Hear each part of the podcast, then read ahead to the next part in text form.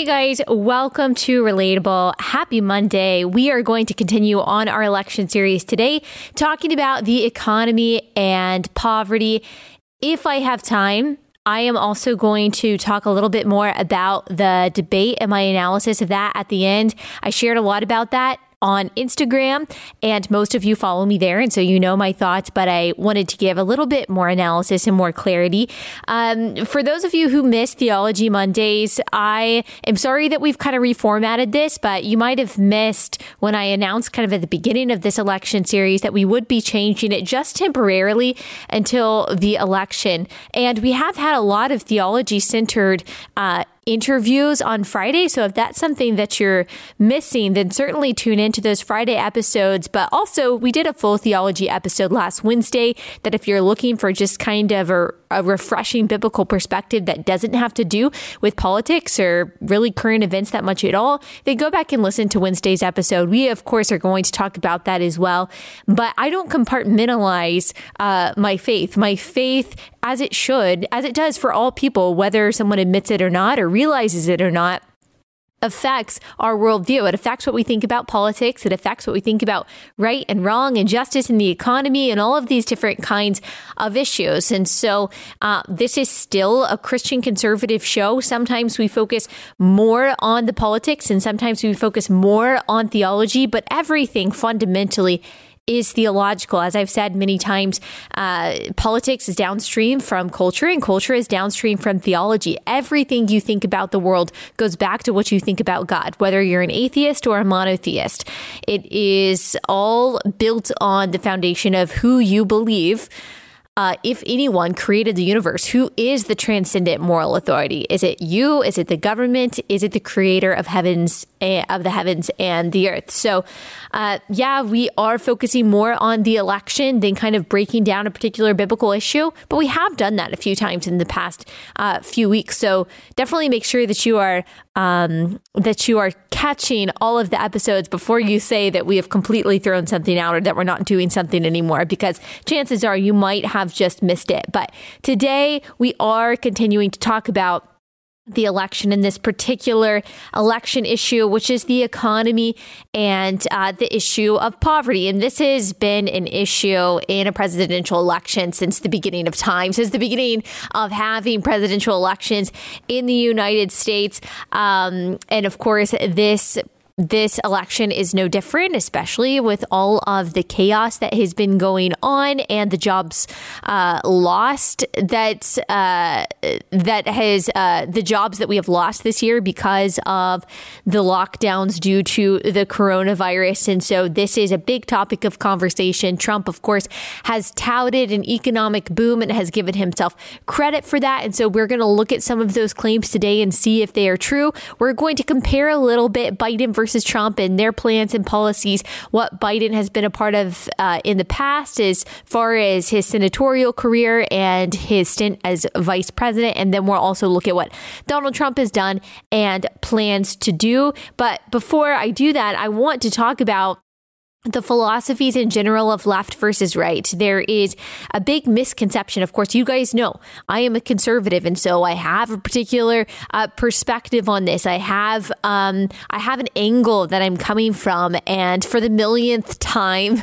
my desire is never to mis- mislead. I try to give the whole truth and nothing but the truth. But you know what my worldview is, and at what point I am starting, and you know that I am going to fall in line with conservative conservative economic policy because I believe that not only do they make the most sense, but they're best for every demographic of the country. Trump has been pretty conservative economically, so I'm going to align with him. I'm not going to align with Joe Biden.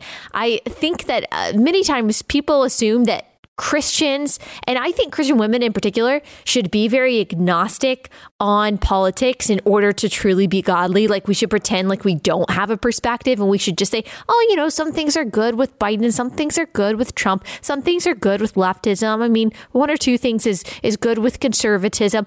That's only ever told, I feel like, to Christian conservative women that they need to be less opinionated about it, that they need to be less sure, that they need to be less confident in their beliefs. You never hear SJWs uh, being told that kind of thing by the people who listen to them. So, look, I'm confident in conservative economic policy. That doesn't mean I know everything, um, every nook and cranny of it. Uh, that doesn't mean that conservatives have never been wrong or I've never been wrong on this. But you guys know where I'm going to land when it comes to this. And I am. I'm admittedly trying to make the case to you for conservative policies. I'm not hiding that. I don't know why people come to the show and they think that I'm not on one side of the issues. I am very upfront about that. Everyone, unless they just don't know anything, is on a particular side of the issues. And that's okay. We allow the Bible, we allow the Word of God, we allow the Holy Spirit, a biblical worldview to inform uh, the rest of what we believe. And we're going to disagree on uh, some things, hopefully not the big things. And that's okay. I'm giving you a perspective. You want a liberal perspective? You want an agnostic perspective? Then you shouldn't go to the podcast that has Christian conservative in the description. Okay, let me explain the conservative philosophy in general. I mean, there's so much that we could get into in general. Um, on the economy. So, in general, conservatives, ideally, we believe in lower taxes. We believe in fewer government programs, uh, welfare programs that actually incentivize people to get back to work rather than uh, making it more lucrative for them not to work. We trust people to provide for themselves if they are physically and mentally able to provide for themselves and to provide for their families on their own and to give charitably as they see fit voluntarily as they see fit. The liberal philosophy in general believes um, higher taxes, in particular for the rich, but also it ends up being higher taxes for the middle class. That's just uh, that's typically the consequence of liberal tax policy. Um, the definition, though, of who is rich according to leftist dogma very often changes. You heard a couple decades ago uh, Bernie Sanders talking about the evils of millionaires and how they're all greedy. Well, now he is a millionaire with three houses, and so he talks about the evils of billionaires. And so that definition of who the rich is is changing. Nevertheless, they do talk about, have talked about for a very long time, that we need higher taxes for the rich, and they believe believe, the leftist philosophy at least, believes in the redistribution of wealth from the top and the middle to those at the bottom. And though, uh, and, and the thought is uh, not just that this will lift up people at the bottom, but that this is fair.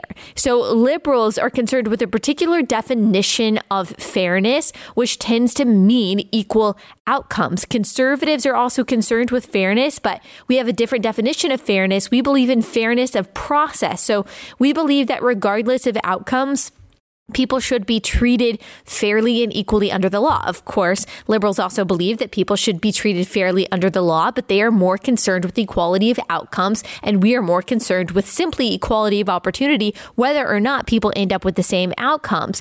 Uh, we believe that we should strive as a society for equality of opportunity. We realize there will always be disparate outcomes between individuals and groups because people are different. People have different interests different abilities, different upbringings, different levels of intelligence, different levels of ambition, etc. And disparities, conservatives know, do not mean necessarily that discrimination is involved unless direct discrimination can actually be proven. So, fairness from the conservative perspective, and of course, I believe the correct perspective is that uh, fairness does not mean that everyone ends up with the same lot in life or even a similar lot in life, or everyone makes the same or even similar amounts of money or that everyone's neighborhood looks the same, uh, but that people are treated equitably, uh, that there are not two justice systems for the rich and the poor. And of course, liberals would also agree with that. Uh, the people that uh, people should have the freedom to pursue opportunities as we see fit. And we realize that there will be people who have greater obstacles in their lives than other people. Some people will have greater privileges than other people's than other people. You are born with all kinds of privileges that a lot of people don't talk about. There's pretty privilege, there is smart privilege, there is athletic privilege, other kind of talent privilege, uh, there is inherited wealth privilege, having two parents stay together in your home privilege. Uh, but that does not mean conservatives believe that it is the government's job to try to reconfigure society so that everyone has the same obstacles and the same privileges or lack of privileges in order that we all have equal outcomes. We believe that attempt at reconfiguration of society from the top down is very dangerous and harmful.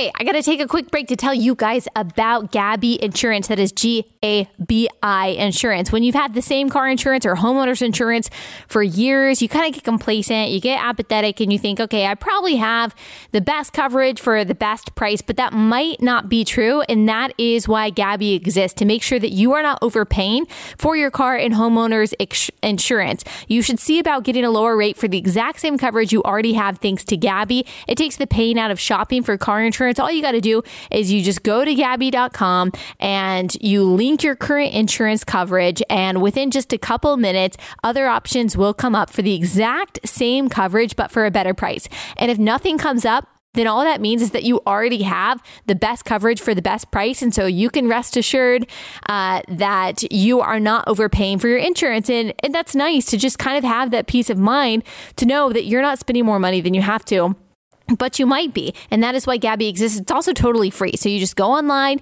you link your insurance. They don't charge you anything. They're not going to spam you after they have your information. They never sell your information. You don't have to worry about spam or robocalls or anything like that. They really care about your privacy. Totally free service that literally just exists so you can possibly save money on your car insurance or your homeowner's insurance. They have already saved $825 customers have already saved $825 per year on average, which is a really big deal that makes a significant difference for a lot of families. Uh, it's totally free to check your rate. There's no obligation. Take a few minutes right now to stop overpaying on your car and home insurance. Go to Gabi.com slash relatable so they know our show sent you.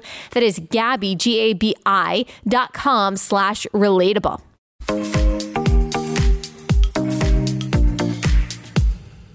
The left's version of fairness is concerned mostly, I should say leftisms, because there are always people who say, well, I'm on the left and I don't believe that. Uh, the chances are you might not actually know, and I don't mean this in a patronizing way, what is the why behind your leftist philosophy that's a wonderful thing about leftism is that it sounds really good on the surface and you can say oh you believe in women's rights you believe in equality you believe in fairness uh, you believe in an economy that works for everyone the rich should pay their fair share and all of that sounds really good. Um, and so you have a lot of liberals saying, well, I believe in these things, but that doesn't mean that I believe in all the things that Allie Stuckey says I believe in.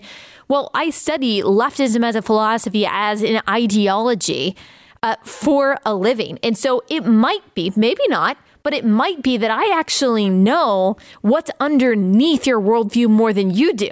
Because you espouse uh, you, the belief in uh, certain philosophies, but maybe, I'm just saying maybe, I don't know you have not actually dug underneath the surface to know the cohesive worldview and the logical conclusions and the foundations that some of your views actually belong to.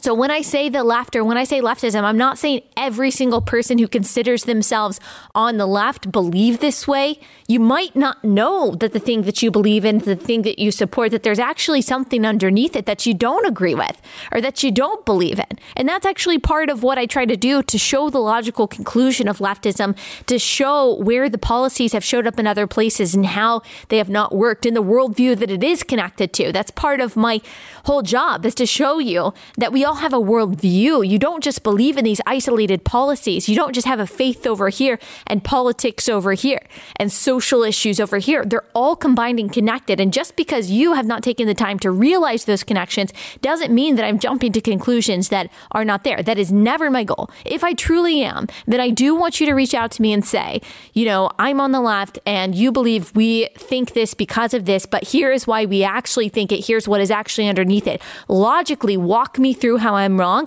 Don't just say, well, no, Allie doesn't really know because I do study this for a living. And so if you want to logically walk me through, factually walk me through why I am wrong about a particular assertion about leftism, I would love to hear from you.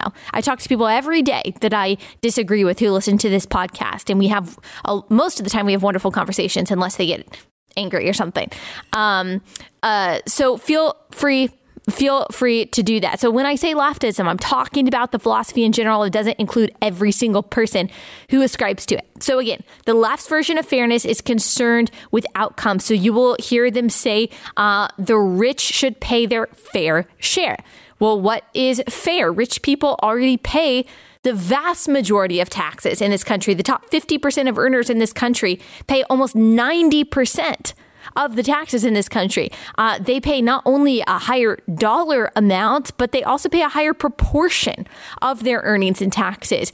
Uh, fair, typically to liberals, is the amount that will minimize the gap between the rich and the poor. That's what they see as fair. Again, equal, more equal outcomes, less disparate outcomes, because they believe it is unfair for example, for a billionaire to be a billionaire while a person in poverty is in poverty. They see that gap as proof in itself of an unjust system.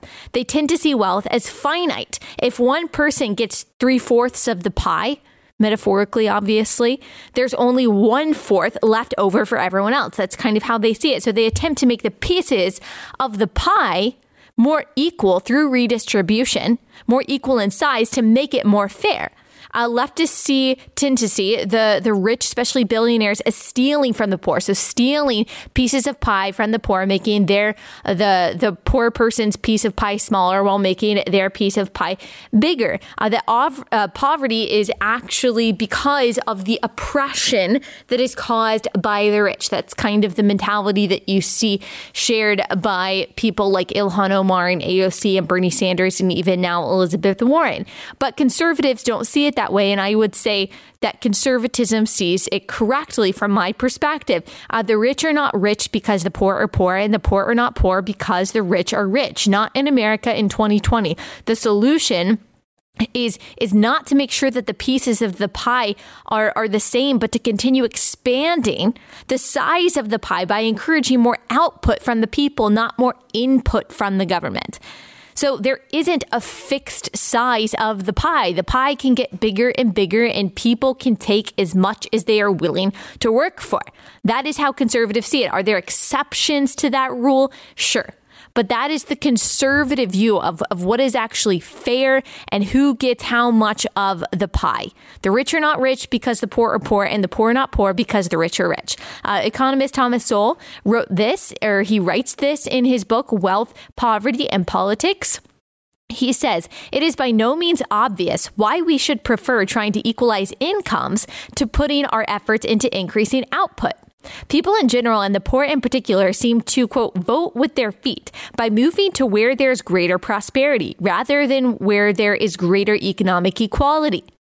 Rising standards of living, especially for those at the bottom economically, have resulted not so much from changing the relative sizes of different slices of the economic pie as from increasing the size of the pie itself, which has largely been accomplished without requiring heavy rhetoric, fierce emotions, or bloodshed, which of course is why it is much more difficult to make this a compelling election issue for Republicans because uh, it's not the, our pitch is not emotional. Our pitch is that uh, you can do it. Our pitch is that you are responsible if you're mentally and physically able to work for yourself and to provide for your family to create those opportunities. And we want to create as much as we can those equal opportunities, but you take it from there and we believe that you can do it. It's much more compelling rhetorically, emotionally, uh, politically for people to say, you are pushed down by the oppression of the people at the top, and we are going to rescue you. That is much more appealing. Uh, equal outcomes are impossible outside of tyranny. As Thomas Sowell also points out in discrimination and disparities, if two siblings from the same family end up with different outcomes in life, how is it possible?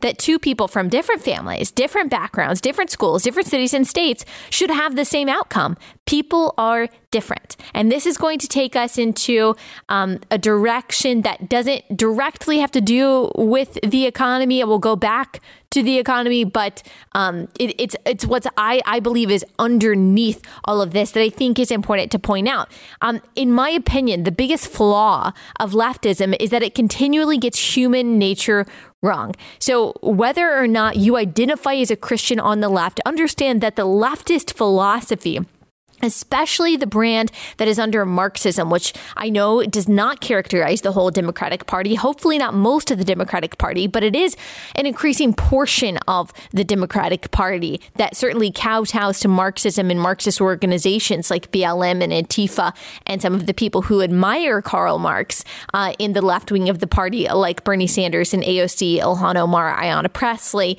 Julian Castro, and people uh, like that. Um, it is a secular secularist humanist philosophy and God and the idea of human nature because we are created by God really gets in the way of Marxism. It gets in the way of leftism. And they have tried really hard to marry Christianity with Marxism by way of social justice. Uh, we actually talked about the quote from C.S. Lewis that talks about uh, the problem with trying to do that. Um, but as Marx said himself, he believes that religion is the opium of the masses, that it's actually getting in the way of people's happiness and fulfillment. And that's because his philosophy is an anti God philosophy. And because of that, I believe leftism always gets human nature wrong if you don't understand that there is a creator who created us and he created us with purpose in a particular way, uh, you have this evolutionary mindset that that says that people can change according to what society wants uh, according to societal demands. And leftists not only believe that, but they believe it wrongly. Uh, the idea that society can form people, that if society changes in a certain way, then every person will go that way too. Uh, you see this, for example, in gender ideology. They say gender is a social construct. So if we can change society's definition of male and female by saying that it's just a matter of personal choice, then one day they believe we will live outside the gender binary binary. Um, people will all identify as whatever individual expression of gender they want. Furthermore, the thinking goes we can eliminate if we can eliminate sex differences we can eliminate sex discrimination there will be no separation in any segment of society based on male and female and we will all live together and gender fluid harmony but that won't happen. I'm here to tell you that that will not happen. It will never happen. No matter how much academia and public education and the political class and leftist activists are pushing it, it will not happen because gender is not a social construct. Some expectations and fashion standards and things like that assigned to each gender may be arbitrary and social constructs. Yes, absolutely. But gender is biological. Don't buy into the lie that there's a difference between sex and gender. There is not. Some women may be more traditionally male in how they present themselves, in their interests, the way they talk, the way they dress, uh, but they're still women. That doesn't change that fact. Some men may act more uh, traditionally female, but that doesn't make them any less men. And men and women are different down to our DNA. Our brains develop differently inside the womb. We are physically different, not just our not just our anatomy, but our anaerobic and aerobic capacity, our bro- our bone density, our capacity for muscle mass. All of these things are different fundamentally. Uh, we have different hormones that affect our mentalities, our behavior. If you watch a group of of toddlers, of babies, people who not have not been uh, conditioned by society to be a certain way, you will see, except for maybe a minority of outliers, the boys behave a certain way and the girls behave a certain way. This is a good thing. This is a wonderful thing. This is how uh, human beings have always been and are supposed to be. Men and women are fundamentally different in many ways, and we always will be. It is this very human nature that has perpetuated human existence. And of course, we talked about on uh, last Wednesday's episode how purposefully and beautifully, deliberately, specifically, God made them male and female and why he did so. So unless Jesus returns, it will swing back in the other direction. Uh, because truth, whether moral or scientific, is like a beach ball. You can try to push it down underwater with all of your might. You can put all of your weight on top of it. Eventually, it's going to pop back up.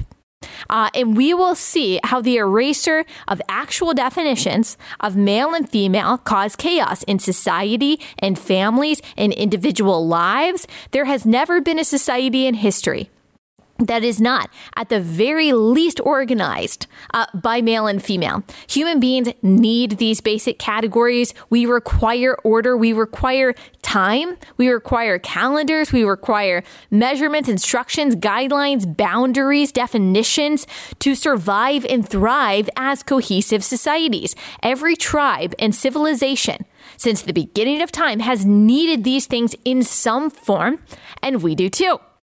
Uh, we're already seeing child abuse by way of dressing kids up as the opposite gender, giving kids cross sex hormones, when in reality, they're kids who will grow out of their confusion by puberty. This stuff has lifelong damage that we don't even know about yet. And unfortunately, so many platforms are silencing those who have detransitioned and who have said, look, I didn't actually get the mental health help that I needed when I was a teenager. You have, you need to read, um, you need to read Irreversible Damage by Abigail Shrier. I've had her on my podcast before talking about these young girls who have been swept up in what truly is a social contagion. It used to be very rare for girls to be involved in the kind of transgender community. And now girls 12, 13, 14 years old are getting swept up into it while they're in those awkward stages of wanting to be accepted and being uncomfortable in their bodies as all girls are when they're in middle school and early high school.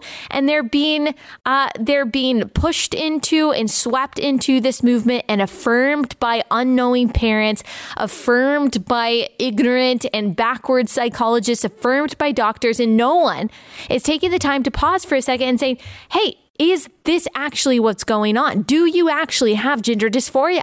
Or are you dealing with relationship problems? Are you dealing with an unstable home? Are you dealing with self esteem issues? Are you dealing with an eating disorder? Are there other psychological issues that are going on that we should treat and, and, and care about and focus on before we put you on a path to irreversible damage of your body that you will, that you will never be able to recover from? Um, unfortunately, we're sacrificing our our kids and our girls on the altar of this idea that human nature doesn't really exist, that we get to decide what we are and who we are based on the latest societal whim. So ideas have consequences. And I think this is the biggest consequence of leftism is the denial of human nature in the debate between nurture versus nature. They always picture or they always pick uh, nurture that we can nurture people into being and uh, manifesting whatever society wants at the time. Uh, leftists continually, continually get human nature wrong.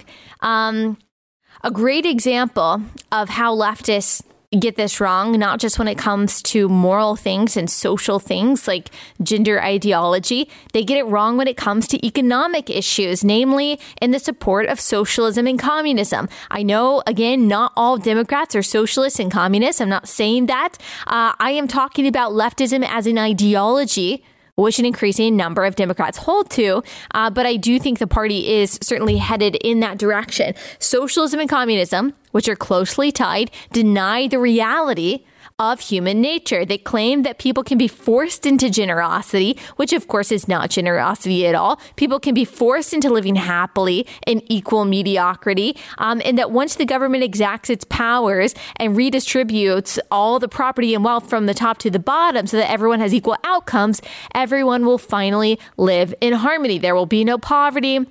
There will be no racism. There will be no marginalization. There will be fewer crimes. We will finally live in what they believe to be a fair society. So, how has that worked out? Because that's not a new idea. It's been around for 100 plus years. How did it work out in China, in Venezuela, in Cambodia, in Zimbabwe, in Venezuela, in Soviet Russia, in Eastern Germany? Not well. Not well. It's ended in suffering and more greed, more corruption from the top. Bureaucrats always stay rich while the people get poor in socialist countries. Starvation, violence, bloodshed, injustice, because socialism and communism go against all that is good in human nature. Uh, Canada, UK, Scandinavia, by the way, these places are, are not socialist. They are largely welfare states that still have forms of capitalism. In order to be able to fund their welfare state, they still have too much socialized stuff. I still don't think those are good systems, but the means of production are not entirely owned by the state. So they're not fully socialist states. People try to point to these as, well, these are socialist places and they're working out well. They're actually really not. Capitalism uh, is not really a system. Capitalism is something that happens. So a lot of times you hear people say socialism might not be biblical if they finally come to terms with the fact that socialism is not biblical, but neither is capitalism. Capitalism causes uh, causes oppression and causes all these bad things to happen. So capitalism in its raw form, like in its most natural form, is just something that happens when societies get together. You will remember if you were in my book club and we uh, read Nothing to Envy about ordinary life in North Korea, these people who had only learned anti capitalism propaganda their entire lives, who were taught to believe their whole lives that the state was their uh, their provider, that their state, that the state, that the Kim dynasty was going to give them everything they needed, that communism was good, that communism was fair, that communism was righteous, and capitalism was evil, and that it was actually because of the evil capitalist countries like Japan and America that they were that they were starving. No, no, no, communism is good. Well, what happened? They created these black markets, these illegal markets. They started smuggling food from China and trading with each other. And they created this small illegal capitalist economy inside North Korea in order to stay alive. These people had never taken a class on capitalism. They didn't know supply and demand. They didn't know what it meant to be a free market. They actually just knew that capitalism was really bad and evil. And yet, in order to survive, because they didn't have any other choice, because communism and the corruption of the Kim dynasty had so terribly failed them, they engaged in capitalism. Capitalism, supply and demand. Again, and it's just its most raw form, uh, its most basic form, the most basic uh, philosophy is something that just happens when people get together and they need to provide for their families.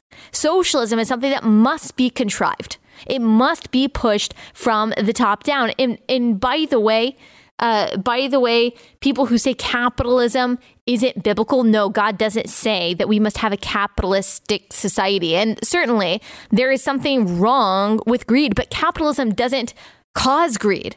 It allows you, it frees you to be as greedy or as generous as you want to be. You can give all your money away in a capitalist system if you want to, or you can keep all of your money. Yes, you can be greedy. In a socialist society, you only have greed.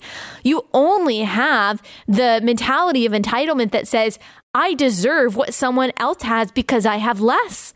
That is not a biblical mentality. That's actually covetousness, which is banned in the Ten Commandments. That's actually theft, which is also banned in the Ten Commandments. Um, and so you only have greed in socialism and communism. You have greed in capitalist societies, but you also have amazing generosity that is not possible in communism or socialism.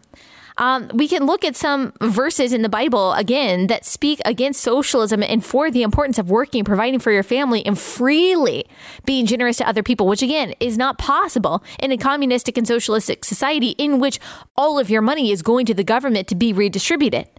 Obviously, as I've said, private property was God's idea. Two of the, the Ten Commandments make that clear. Do not steal, do not covet. That's how important private property was.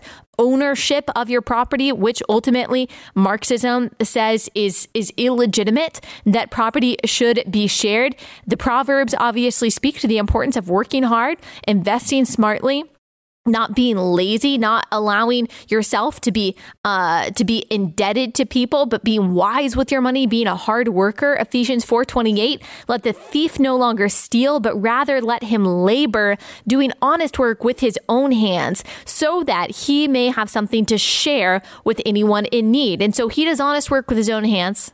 He earns what he worked for, and then he gives generously to those around him. Uh, that is what we are called to do voluntarily. The government uh, outsourcing our generosity to the government is not generosity. I mean, that is compulsion. That is that is forced redistribution. There's nothing godly about that. 2 Corinthians 9 7. Each one must give as he has decided in his heart, not reluctantly or under compulsion for God loves a cheerful giver. 2 Thessalonians 3:10 For even when we were with you we would give you this command if anyone is not willing to work let him not eat Remember, AOC's Green New Deal originally said providing economic security for those unwilling to work. That's a sin to God, and it goes against human nature. Um, like I said, people see capitalism as a system of greed as causing greed. The reality is, you are free to be as greedy or as generous as you want to be, but you are not being righteous or generous by by forcibly giving all of your money to the government to redistribute as they see fit. These are bureaucrats who will promise to redistribute your money in a way that is fair and takes care of the least of these. They never do. They never do. You can't trust the government for that kind of thing. You only vote for socialism and communism once. You get convinced to vote for it because uh, you're told that it's compassionate. You're told that it's the right thing to do. You're told that the government uh, does a better job of spending your money and giving your money away than you do. And so you buy into it because you don't want to be a bigot. You don't want people to think that you don't care about poor people. And so you vote for the politician who says that they care about the poor and they don't actually distribute the money to the poor because they need poor people to remain poor in order to continue to get their votes. That is how it goes. That is the cycle that you might be being duped by. Um, and then they take all the money and the control for themselves, and they have power over your life until you are no longer free. That is the story of every single socialist and communist regime that has ever taken power. Isn't history a wonderful thing? When socialism and communism are implemented, they don't only not deliver on their promises of prosperity and equality, they deliver the exact opposite. They deliver poverty and injustice. And the closer we move in that direction with leftist policies, the closer we will be to that. Democrats have been fighting the so called war on poverty since the 1960s. And as Thomas Sowell and Walter Williams and lots of other economists have repeatedly pointed out, it doesn't work. And in fact, at the same time, we have seen a rise in crime and the disintegration of the family, which economists like that have actually um, have actually blamed the war on poverty for. Uh, it has created more dependence rather than incentivizing work and has hurt more than it has helped. Uh, conservatives do believe that there's a place for government, there's a place for welfare, there is a place for government assistance. I'm not a libertarian. I prefer, yes, that the burden of caring for your neighbor fall on you, fall on individuals in the church, but I understand there are situations in which people need government help. But we believe that that help should encourage work and productivity, if physically and mentally possible for a person, rather than incentivize unemployment like it does in places like California. And that's not just because we want the economy to be helped with productivity, although that is very important, but because we believe in the inherent dignity of work and that it is it is in human nature to need to work and to be productive.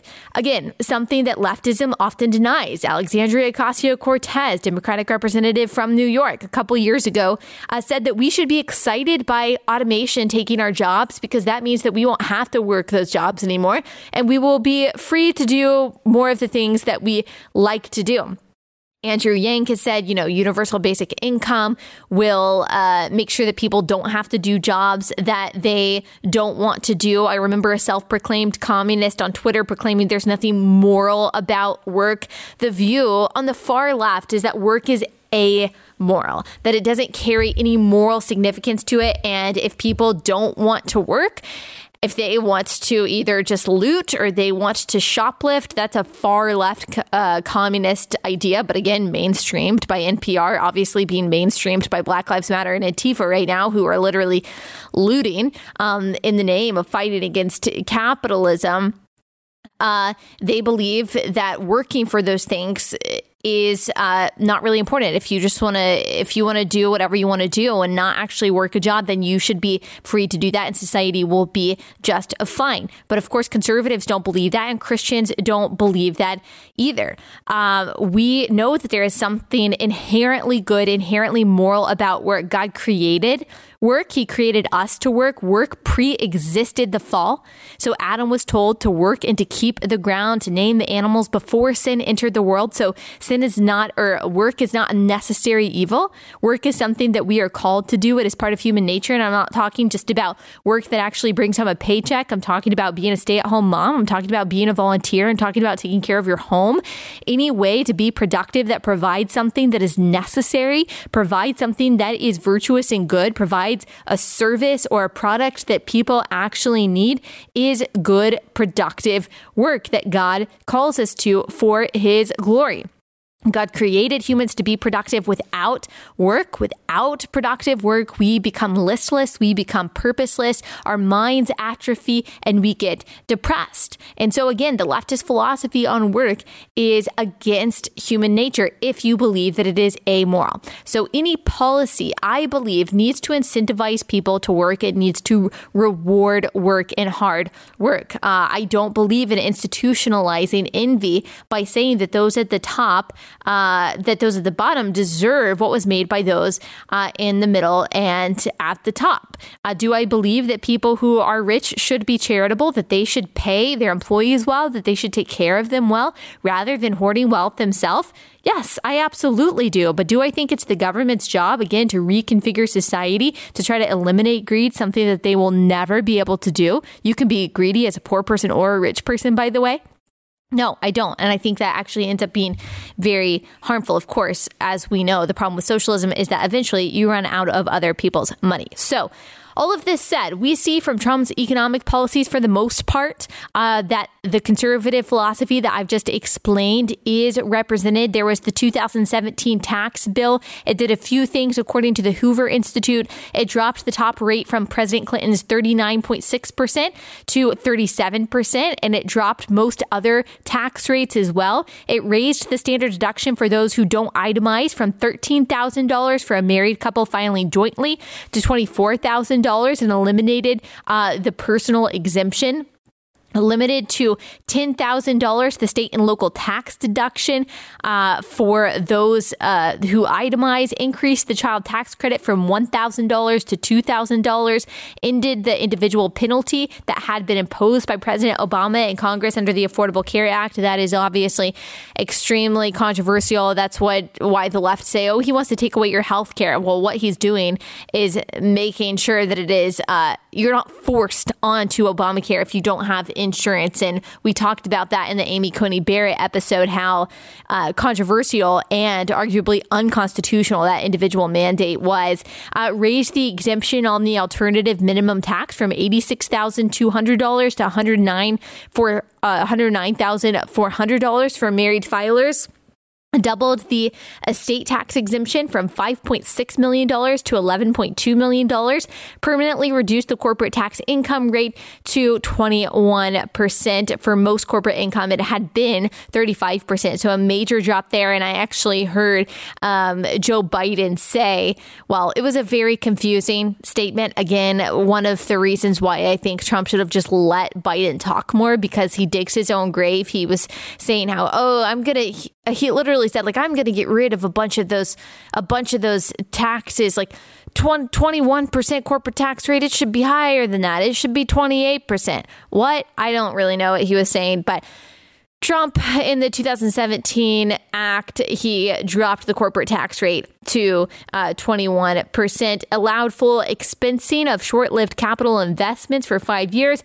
allowed repatriation at a tax rate of 15.5% on what at the time were deferred foreign profits, eliminated the corporate alternative minimum tax. So, the Tax Foundation estimated uh, that the increase in the U.S. capital uh, stock due to the tax cut in the long run would be 4.8%, which is a pretty significant number. And one of the one of the accomplishments that people don't talk about quite enough that I think conservatives should be highlighting more is the deregulation that has happened under the Trump administration. Um, and he is also the administration has tried to slow the growth of these new regulations. It started at the very beginning of his time in office, uh, he had a two for one executive order that required at least two prior regulations to be abolished for every new regulation issued. That is, an awesome policy. Uh, the administration, according to Clyde Wayne Crews, vice president for policy at the Competitive Enterprise Institute, uh, a pro market think tank, he said that the Trump administration in fiscal year 2018 uh, undertook 176 deregulatory actions and 14 regulatory ones. That is a ratio of 12.1 to 6. And this is why that that matters for the economy. Uh, the cost savings for that deregulation deregulation amounts to about $23.4 billion. That's, a, you know, it's kind of a small amount, but it does matter. The Council of Economic Advisors estimates that after five to 10 years, this new approach to federal regulation will have raised real incomes by $3,100 per household per year, which is a big deal for a lot of families. Sure, it might not be a lot to someone like Nancy Pelosi, who is worth hundreds of millions of dollars, but for most people, for you and me, that actually matters. 20 notable federal deregulatory actions alone will be saving American consumers and businesses about $220 billion per year after they go into full effect. They will increase real incomes by about 1.3%. And so that hardly ever happens when someone gets into office. They hardly ever shrink the power of the government by deregulation. Certainly is not something a Democrat would do because they want to grow the power of the government. So that is, we should be giving kudos to President Trump and his administration for that. If we look at GDP growth under Donald Trump, uh, he can't get any credit for what happened at the beginning of his presidency in 2017 because, of course, he had only been in office for uh, a couple months at that point and and uh, Obama can get credit for that. Uh, but we can give him credit for real GDP growth between the first quarter of 2017 and the second quarter of 2019. Uh, during that time, the real GDP grew by an annual average of 2.7%, according to the Hoover Institute, which was half a percentage point higher than the growth rate during Obama's time in office. This article goes on to say that's substantial. What makes the 0.5 extra percentage point of annual growth even more striking is that it happened years after the economic recovery occurred, and growth rates well after recoveries tend to fall. Um, also, according to President Trump's White House's own site, uh, the employment rate uh, reached its lowest level in half a century in 2019. Unemployment rates for African Americans, for Hispanic Americans, for Asian Americans, Americans without a high school degree and disabled Americans have logged record lows. The Trump economy is bringing workers off the sidelines after they were left behind for years. The prime age labor force has expanded by 2.3 million under President Trump after shrinking, shrinking by almost 1.6 million under the previous administration. Uh, prior to the coronavirus pandemic and uh, result that resulted in the quarantines and the lockdowns and all of that, the U.S. economy was booming. The unemployment rate was at the lowest that it had been since 1969. Hourly earnings had risen to their highest level since the fallout of the 2008 to 2009 recession, uh, especially among blue collar workers. The GDP growth uh, it exceeded our expectations, including those of the nonpartisan Congressional Budget Office. Uh, a lot of the critics of the of the Trump administration, this is according to an op-ed in The Hill, were actually proven wrong when they were talking about uh, how his economic policies are going to go. They had said that the economy would never recover from the 2016 election that uh, their their plans for economic growth were too optimistic. They said there was going to be stagnation, that we were going to be stuck in neutral, but that didn't actually happen. Now, President Trump has signed several uh, executive orders to try to help the economy boost itself back up after the coronavirus. Directed the Treasury Secretary to defer the 6.2 percent Social Security tax on wages for employees making less than $100,000 a year. Uh, according to the Hill, although the suspension would last from September 1 to December 31st. Trump has promised to make it permanent if reelected.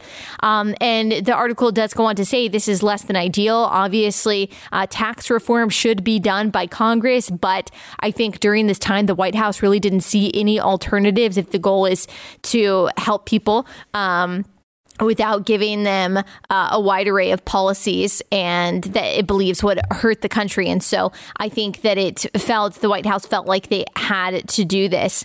According to the Wall Street Journal, when we're looking at uh, Biden's economic cheerleaders, the people who say that he's going to do a great job, and they look at the Obama administration the other night, you know, Joe Biden said that he left Trump a booming economy and Trump has tanked it during the year of coronavirus. Actually, the New York Times actually fact checked Joe Biden on, on that and said that was false, that the Obama economy was a long expansion, but it was not an incredible expansion. It was not a boom. And of course, Trump did not cause the coronavirus, uh, the coronavirus, and he also did not cause the lockdowns that created the economic fallout of the coronavirus. And so, good job to New York Times. That was like one of the only fact checks I saw by them of Joe Biden. So obviously that was wrong. WSJ uh, goes a little bit more on that in this article.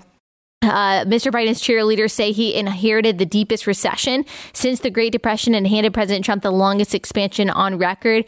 And it's true that uh, Obama did get some things right on this. Uh, but like I said, it was a long recovery. It wasn't necessarily a great recovery. The overall economic numbers tell a negative story. Annual economic growth adjusted for inflation averaged 2.3% after the recession ended in June 2009 across Mr. Obama's two terms. Despite the length of the post 2009 expansion, it was shallow. Sluggish growth went hand in hand with the worst labor recovery in generations. The unemployment rate peaked at 10% in October 2009 and didn't reach the pre recession level of 4.4% until March 2017.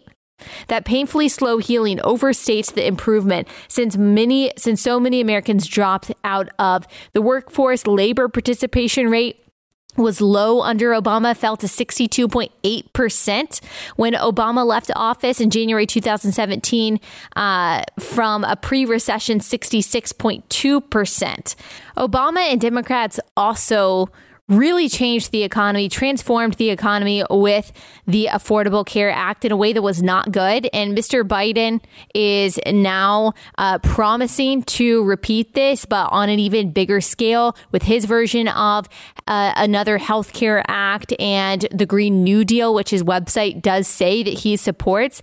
According to WSJ, the economic manifesto his policy team co authored with staffers from the Bernie Sanders campaign promises to install 500 million solar panels panels in five years, eliminate carbon emissions from power plants, and replace every school bus with a green model. The document doesn't explicitly ban fossil fuel production, but it promises new rules that will raise costs and curtail it.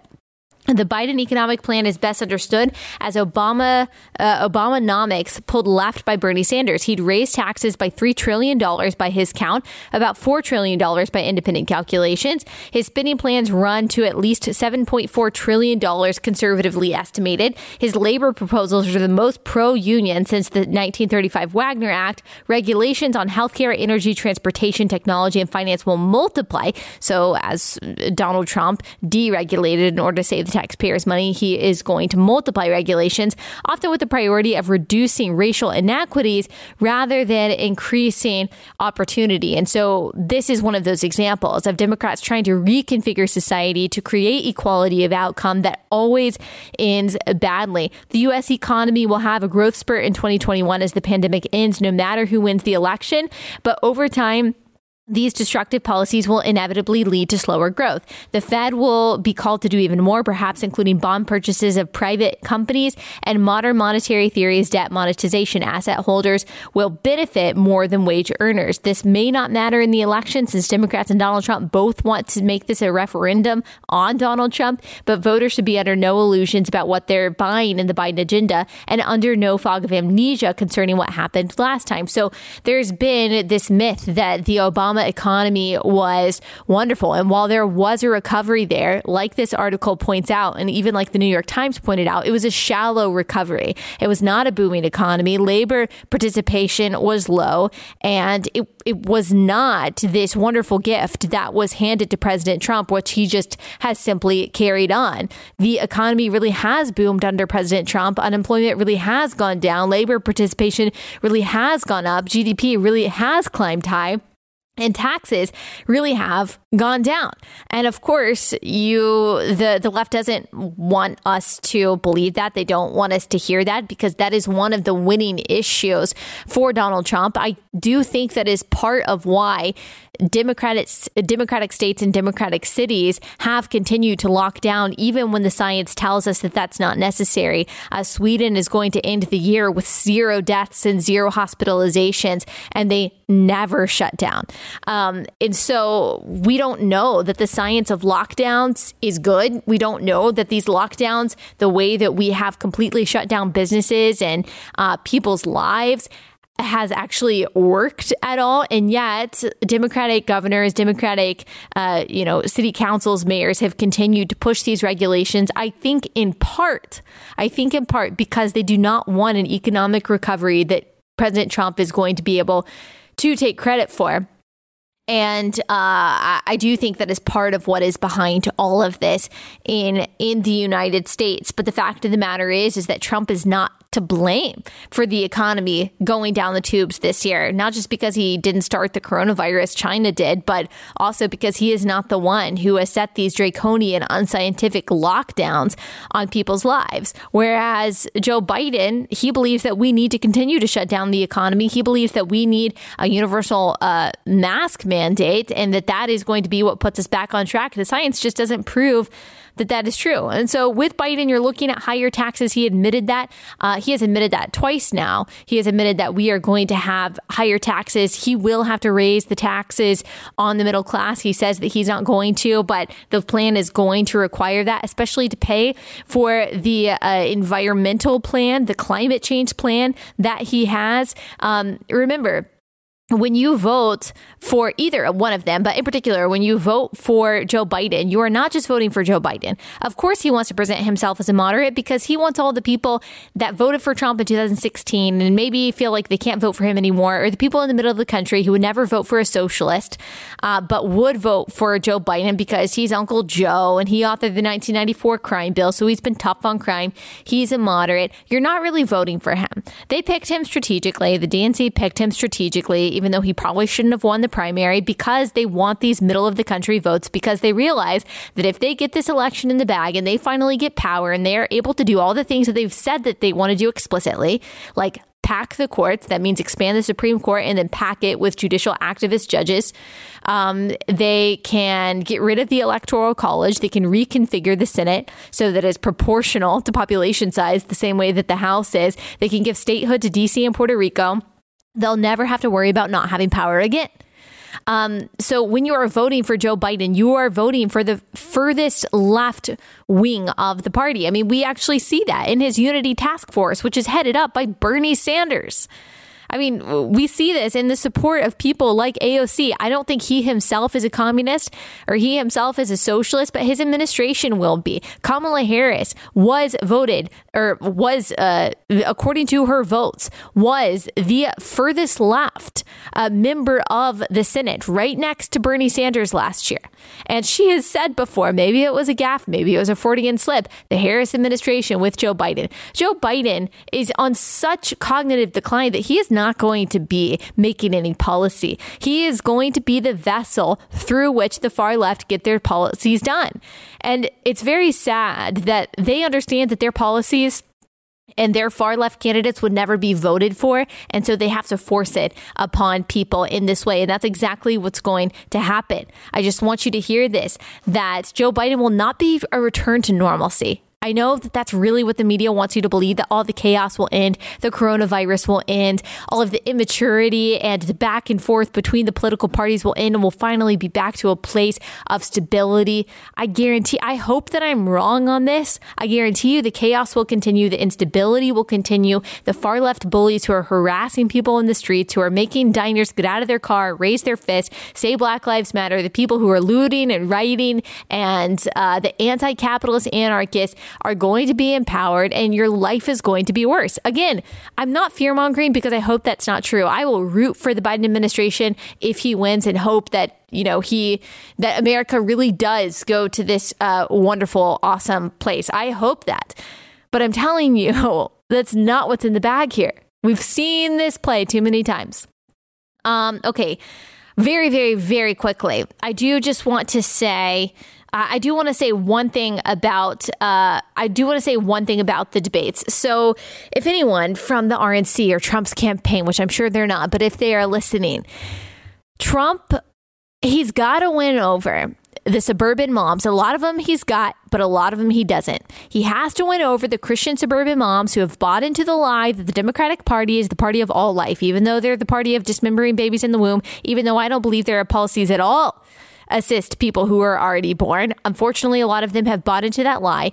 And a lot of these women are looking for someone to conduct themselves in a way that is calm and assured. President Trump started out that way in the debate. He did not end up that way. The constant interruptions and interjections and talking over people does not appeal to a wide array of people, in particular women. And yes, there are going to be parts of Trump's base there will be suburban moms that will comment on this and say, I'm a suburban mom and I disagree with you. Okay, yeah, of course, there are going to be people who disagree with me. I talked to hundreds of people that night who are Trump supporters, some of them in the middle, some of them undecided, saying, please, I want Trump to stop talking. Started out well. Some parts were well. I understand that he wanted to correct the record because they were lying about him and it was two against one. Chris Wallace, Joe Biden against Donald Trump, 100%. Frustrating. I probably wouldn't have been able to keep my cool either, but he's got to learn timing. He's got to learn self restraint. He's got to let people lie about him for a second before he corrects the record. His attitude matters, his personality matters. Now, I'm here to tell you if you are questioning Donald Trump, I totally understand. I have been a critic of a lot of the things he said and the way he says them, so I do understand. But Trump's personality, his insistence upon interjecting is not going to be what shapes America, is not going to be what affects your life, your child's life, and the lives of your children's children. It is not going to shape the future of the country, but policies will policies well. And I believe personally, and I think that I have helped make that case over the past few weeks in these election episodes, that Democratic policies are destructive, that your kids' lives and your grandkids' lives are not going to be better by voting for someone that is going to usher in far leftism. I know that Joe Biden might seem like he is more polite, which he's really not. Like, if you've seen him with voters that he disagrees with, calling the guy fat at a town hall, saying that he'll challenge him to a push-up contest, a contest, calling, uh, telling the guy getting in his face in the factory that one time when he was taking a factory tour that he was full of uh, BS, saying the actual words because the guy was saying something that he didn't like. I mean, the guy, Joe Biden, certainly flies off the handle, has all of the character flaws that Donald Trump has but um, he is so far off his rocker at this point that he is actually unable to fight back to Trump on the debate stage. And he has the help of people like Chris Wallace. And so I understand why he might be appealing to people that are like, you know, I just want someone gentle. I just want someone kind. I just want someone normal. And so the Trump campaign needs to realize that people are going to look at the different personalities in the debates and that Trump needs to conduct himself a little bit better in all of that. But you guys need to realize who are looking at the debates and trying to make your decision based off of that, that the debates aren't going to be what shapes your life or your kids' life or your grandkids' lives. It's just not. Um, and it's not going to be someone's personality. It's not going to be someone's interruptions. You are voting for so much more than one particular person. And by the way, Trump has denounced white supremacy multiple times. He denounced it three years ago after the Charlottesville protests, whatever you want to call those, demonstrations, riots. And then he also denounced it one year ago after a shooting. You can look this up on YouTube, explicitly called out white supremacists. And during the debate, when Chris Wallace said, you know, I want you to denounce uh, white supremacists, I want you to denounce uh, Proud Boys, Trump says, sure, I'll do it. I'll do it. Just tell me who to denounce. I'll do it. But he also pivots because he realizes the question is a trap because he realizes that they are trying to make the violence that's going on in our major cities a right wing problem when it is demonstrably, provably a left wing problem. Antifa and BLM are not denying that they are the ones doing the, loot, uh, the looting and the arson and the rioting in these major cities. Uh, they're not denying that. They are taking credit for those things because they believe this is their resistance against capitalism and the Western rule of law. Like, follow Andy Ngo on Twitter. You will see the reports and the evidence and the photos and the videos of all of these people. I'm not saying that maybe some right wing extremists are coming there and, and trying to be vigilantes or maybe even make the chaos worse. But that's not who's originating this chaos. And uh, Joe Biden has never been made to denounce these people. He said in this in this debate that oh Antifa is just it's just an idea. It's not. It's not. Uh, it's not a group.